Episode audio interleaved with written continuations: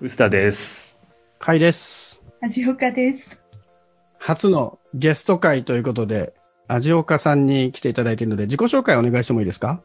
と、味岡奈穂です。こんばんは、こんにちは。おはようございます。お全部全部言っとけばね、間違いないですね。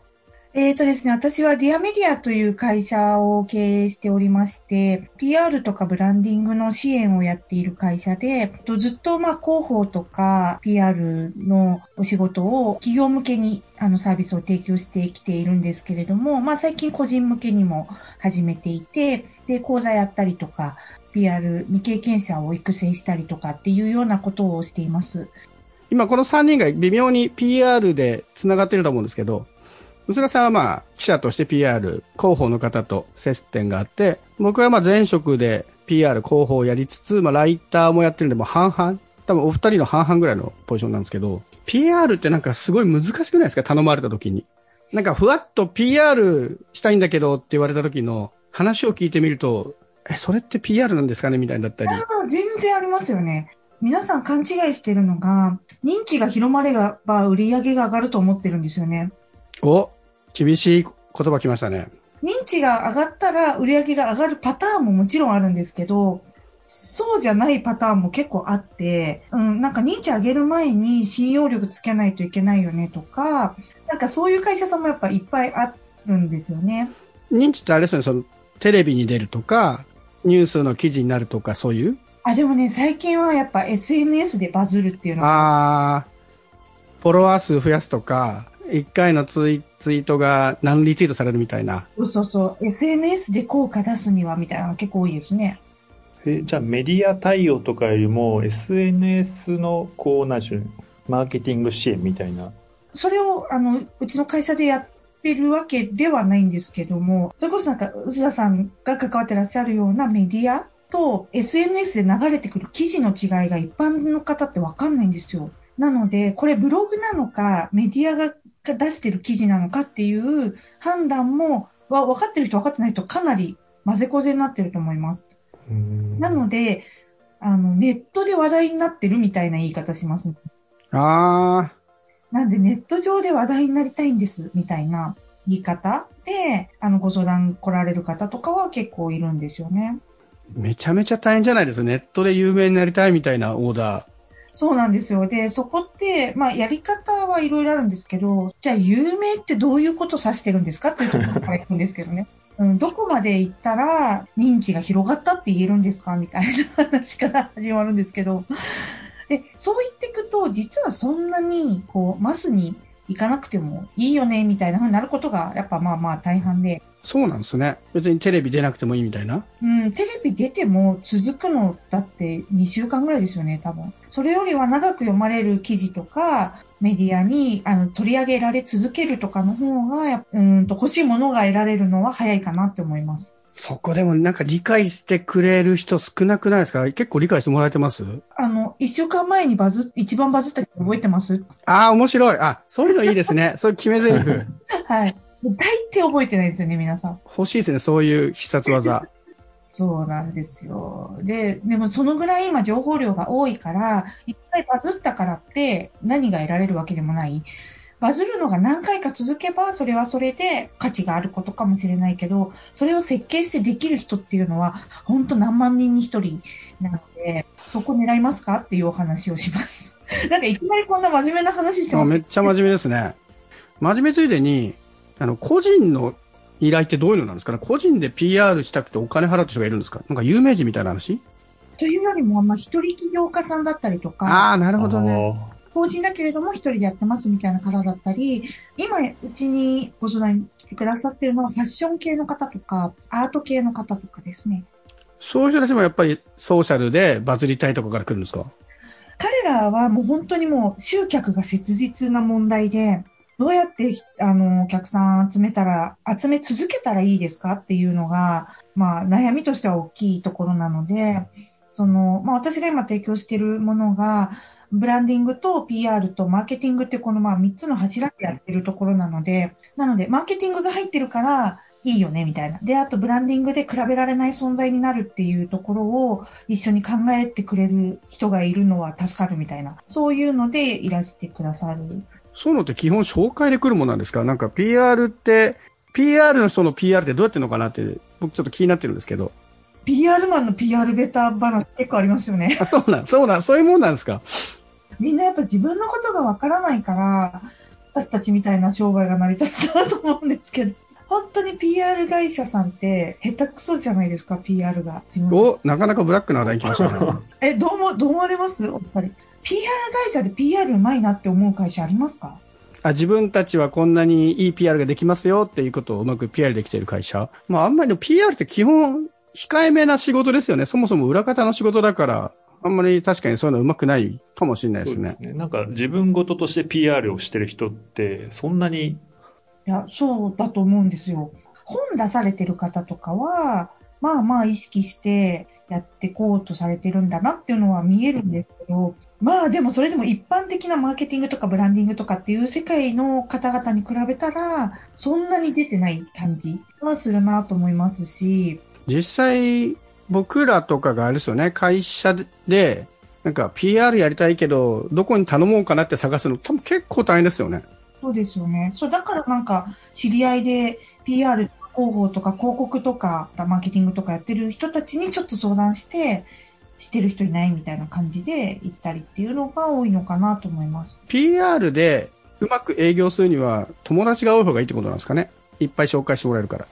どんな PR やってるかにもよりますよね。PR 業界も結構、いろんなお仕事増えてきます、来てますよね。え、ど、どんなお仕事が増えてるんですか？え例えば、あの、PR タイムズさんとか ValuePress さんとかのあの、プレスリリース配信サービスって、あれもう完全にウェブサービスじゃないですか。なので、こう、人海戦術で人のつながりでお仕事っていうよりも、やっぱマーケティング、ウェブマーケティングみたいなのが効くのかなと思ったり、まあ PR タイムズさんなんて本当にもういろんなサービス今やられて、もうなんか PR タイムス、一つのなんかメディアになってますよね。いや、ちょっとちょっと見てて面白いリリースがいっぱい出てくるし、取り下げる案件。結構ね、えみたいな、逆に何があったのみたいなので見に行きたくなりますよね。ちょこちょこありますね。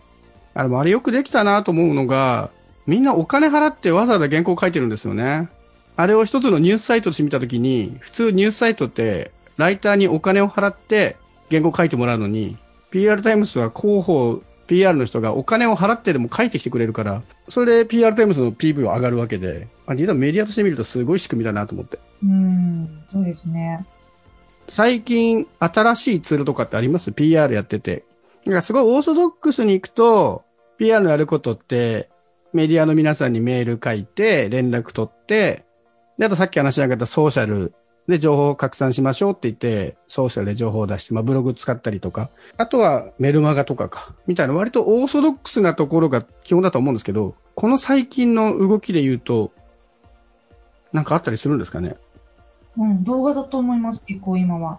動画で YouTube ってことですか？YouTube、TikTok ああ、TikTok か。は結構やっぱり今、どっちもなんですけど、AI がマッチングするので、それがやっぱすごくややりやすいって感じかな。タグ文化とちょっと近いところがあるなと思うんですけど、勝手にこう似たような動画をレコメンドしてくれる。で、TikTok なんか勝手に流してくれるっていうところまで行くので、それが今までやっぱない感じですよね。自力で拡散しなきゃっていう風なところだったのが、自力かまたはメディアに乗るんだったらそこのメディア頼りだったっていうところが、自分たちのその作り方次第でどういうマッチングができるのかっていうのを機械が判断するっていうのは、なかなか面白いなと思いますね。で、やればやるほどやっぱり精度が上がっていくので、どんどんマッチング率も高くなるし、見てくれる人も多くなるっていう、あの、頑張りがいのあるとこだなと思います。え、動画作ったりもするってことですか？そうすると。動画うちでは作らないです。あの、アドバイスするだけ。素晴らしい。動画そのものっていうよりはタグの付け方みたいな、そんな話なんですかね？タイトルの付け方とか文。章です。結局、あ、文章ね。文章と、あとサムネイル。あの、サムネイルとタイトルと、がやっぱりすごく大事なので、おん同じなんですよ。だからプレスリリース本当一緒なんですけど、なるほどね。基本は一緒なのか。なんか動画ってなると一気に違いそうだけど。考え方はぜ一緒で、そこで見られるかどうかが変わるし、大抵のコンテンツって実はいいものが多いので、見られさえすれば、あの、それなりにファンがついてくれるっていう人も多いかなと思うんですよね。もう仕事の幅がすごい広がりますね、もう昔よりも。ねえ。で、動画制作の方今、めちゃくちゃ忙しいですよね。単純にね、時間かかりますからね、動画作るのにもね。あ動画は今、やっぱり結構あ熱いし、しばらく熱そうだなって感じはしますけどね。そういうのを企業からオーダー来た時に、動画やりましょうとか、ツイッターもっと頑張りましょうみたいなところをお勧めしていくんですかね。その方の得意なところと、その、売りたいもののマッチング度で決めてきますけどね。うん、この詳細だったらツイッターの方がいいんじゃないですかねとか、そうするともうなんかあれですね、コンサルに近い感じになってくるんですね。仕事の内容が。あ、もううちはコンサルです。PR コンサルティングなんだ。なるほどね。ブランディングと PR のコンサルティングみたいな。あ、じゃあ実際にリリース書いたりみたいなものはまあ自分たちやりましょうっていう。基本的には。でも、あの、ご依頼あればやるんですけど、自分たちで書けるようになった方が、後々楽じゃないですか。いや、でもこれ、それで言うと、これ、広報、記者両方悩みだと思うんですけど、文章を書くのって結構難しくないですか？自分が書くんじゃなくて、リリースを書けるように担当者に文章を頑張ってもらう大変さ。めっちゃ難しいですよ。そこは。そこってどうしてるんですか？ある程度やっぱ型はあるので、何を一番言いたくて、5W3H が何で、それをどの順番で言っていくかっていうのが決まると、ある程度は書けるようになります。そうすると最初は書き方から付き合っていける感じになるんですかあ、ねもちろんです、もちろんです。添削授業みたいな感じになるんだ、最初は。いや、めちゃめちゃ大変じゃないですか、それ。もそうでもない。う、そこはそうでもないですね。え、そこは文章のプロとしての薄田さん的にどうですか？ニュースも型があるっちゃあるけど。そうですね。あの、なんでできる人は割とできて当たり前だって思うし、型ってトレーニングすれば覚えられるんじゃないかって思うんですけども、案外どうしても覚えられない人ってのもいるんですよね。すごく頭がいいんだけど、文章だけは書けないみたいな人、文章がちょっとおかしいって結構あったりして、割と悩ましい方でありますよね。まあなんでフォーマフォーマットを覚えると、覚えないと先に進めないんだけど、なかなかフォーマットが身に入らないというか。なんで、どこも似たような課題を抱えてるんだなという 気はするんですけど。僕もどっちかというと薄田さんに近くて、フォーマットがあれば簡単に見えるんだけど、そのフォーマット内でなんかうまく文章繋がらない人って結構いて、なんでそこで逆説で文章を持ってきちゃうのかなとか、そういうなんか細かい文章センスみたいなところって、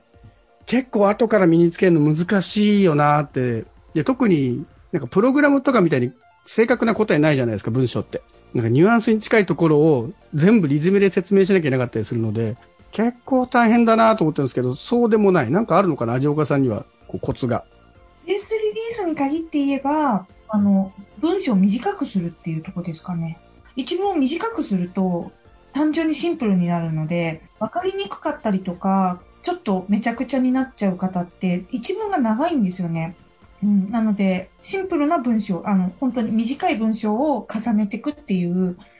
風に言います。そうすると結構国語の先生に近いような 仕事ですよね。で、そこができないと全部にできないってことですもんね。その YouTube のタイトルつけようとかそういうところも繋がってくるわけだし。そうです。そうなんです。そのあたりでどうやって特訓したんですか？その文章の書き方って。もともと文章書くの得意だったんですか？得意と思ったことないんですよ、私。あんまり上手くないと思ってます、自分は文章。でもやっぱコンサルティングとして人に教えるわけじゃないですか。人が書いたものを読んで、それが伝わるか伝わらないかはわかるので、それは言えるんですけど、自分が書く文章がうまいかどうかは全くわかんないです。わかんないっていうか、むむしろうまくないと思ってます。えーでもそこってお仕事お願いした人からすると、え、うまくないんですかとか驚かれません？うまい下手ではなくて、伝わるか伝わらないか、ああ、なるほど。うまくはないけど伝える文章は書ける。はい。で、それは読んでどう伝わるかが理解できるから、そうだと思っています。いやいや、そこちょっと自信持ってきましたよ、もはい。そうです、でも。う。いや、でも、味岡さんといえば、リアメディアニュースレターっていう、すごいメルマガを出していて、まあ、本当なんか、カイさんは、ね、初めの方から読んでくださって、ありがとうごいや、ざいます。とんでもないですよね。あの、ディアメディアニュースレターっていうのを、ちょっと僕が勝手に説明すると、味岡さんの会社で味岡さんが書いてるメルマガなんですけど、始まった当初、1日1通届いていて、それ自体もすごいんですけど、何でしたっけ？あの、冒頭の枕言葉。毎日、世界各国のニュースを1000記事ぐらいチェックして、その中から面白いものをピックアップして解説しますって書いてます。しかもそれが、普通だったらそういうのってこうピックアップして、なんかちょろっとコメントをつけて終わりみたいなやつが、え、何文字ぐらい？っていうぐらいすごい、一つの読み物として届くんですよね。あれ書く時間だけでもとんでもないなと思うんですけど、あれなんでやろうと思ったんですか？あのボリューム感といい、読み物といい、すごいなと思ってるんですけど。もともとは、PR のそのコンサルとかで入るときに、情報発信って、継続しないと何にも得られないよっていうのを私はまあ、どのクライアントさんにもお伝えしてるんですね。継続的に情報発信をしろと、こうお客様には言っているのに、自分たちで体現してないのは、ちょっと恥ずかしいなって思ったところから始めたんですけど、そうなった時に、個人向けの PR 支援をやりたいなと思ってたタイミングだったので、じゃあこの企業向けに何かビジネス的な役に立つようなことではなくって、あの、一般的に面白いと思えるような内容がいいかなと思って、で、まあ結局記事毎日チェックし、線もチェックはしてなかったんですけど、その中から、これどうやって、どういう流れでこの記事がこうなってるんだよみたいなの書いたら面白いかなっていう、すっごい気軽なノリで始めたんですけど、始めてみたら、もう、私がすごいオタクなんで、オタク気質を発揮してしまって、これも調べたい、あれも調べたいみたいな感じで、一通書くのに、もう10件ぐらいも、もう記事読み込んで他のいろんな書くようになっちゃって、ああいう風になりました。人気のやつ何が人気でした？今まで。今まであの、視覚障害者のインターネットですね。開封率が高かったものは60%超えたのかな。視覚障害者ってインターネットをどうやって使っているんだっていう記事。え、どうやって使ってるんですか？アクセシビリティ機能で読み上げる機能がついてるんですよね。パソコンにもスマホにもついていて、まあ、それをどうやって使いこなすかっていうところなんですけど、あの、ウェブサイトの構造によって、結構大きなメディアさんでも、こう読み上げがうまくできないみたいなサイトが結構あるよっていう記事なんですよ。それね、時々話題になりますよね。やっぱり僕ら見えちゃってるから、ないがしろにしちゃうんだけど、ちゃんと画像にね、オルトタグで説明文章をつけるとか、そういうやつですよね。ニュースレター読んでる方って当たり前ですけど目が見えるじゃないですか。想像したこともないっていう方が多かったのかなと思うんですよね。まあ、デザイナーさんだったりとか、あの、サイト作ったことある方だったら意識したことあるかもしれないんですけど、多分一般的にはあんまりやっぱ意識されてない領域だったので、すごい開封率高かったのかなと思います。ちなみに、あれってなんでメルマガでやってるんですか？なんか普通ブログとかで始めそうな印象ですけど、あえてメルマガにしたみたいな理由。私、ブログが本当に続かなくて。いや、書く量一緒でしょブログもメルマガも。一つは、私、独立する前の会社で、あの、ニュースレターじゃないや、メルマガ担当だったんですよ。こう、メルマガを書くのが結構好きだったみたいなのが一つあるのと、こう1対1の近しい感じあるのが、実はどのニュースレターもある特定の一人を思い浮かべて書くみたいなのを結構やってるので、あの、そういうのに近いなっていう、ね、メールの方が。っていうのと、あとは私のモチベーション的なところで、必ず読んでくれる人がいるっていう。なんかそれがないと続かないなと思ったので、そうか、ブログだと不特定多数っぽい文章になるからどうしてもね、言い訳が多くなったりとか、説明がね、増えたりとかするところを、メルマガにしてしまえば、読んでる人しか届かないから、ね、自分が誰だかの説明もいらないし、そうなんです。あと結構、はっきりした意見を言えるっていうのはあるかなと思いますね。それは確かにありますね。僕はポッドキャスターゼロなんかそれに近い理由だったんで、もう絶対知ってる人しか聞いてないから、割と好き勝手言えるだろうなみたいな。あれですね、結構ブログ書けないとか、そういう人も、まずメルマガから始めてみて意外といいのかもしれないですね。テキスト得意な方だったらいいと思います、メルマガ。気楽だし、出したい時に出せばいいし、誰かには届くし。だけど本当それだけなんですよね、私。誰かが読んでくれてるみたいな、だけでここまで1年以上続けられたっていうのは。あディメディアニュースレターもし全部無料でやってるので、あの、世界のニュースに興味ある方は、ね、あれで見たことちょっと自慢げに言えますからね。飲み会とかでね、ちらっと話せるぐらいのネタにはなるかなと思うので。はい。あと、まあ、そう、ニュースレターは読んで嫌な気分になる人が出ないようには一応気をつけてます。これね、ちょっと本当、これ聞いてくれてる人は、ぜひね、一回読んでほしいんですけど、なんかどこかでサンプル読めるんですかね？はい。ノートで、あの、開封率高いやつ全部読めるので。あ、じゃあちょっと後でそれリンクしておきますね。はい。このページにリンク貼っておくので、皆さんよかったら読んでみてください。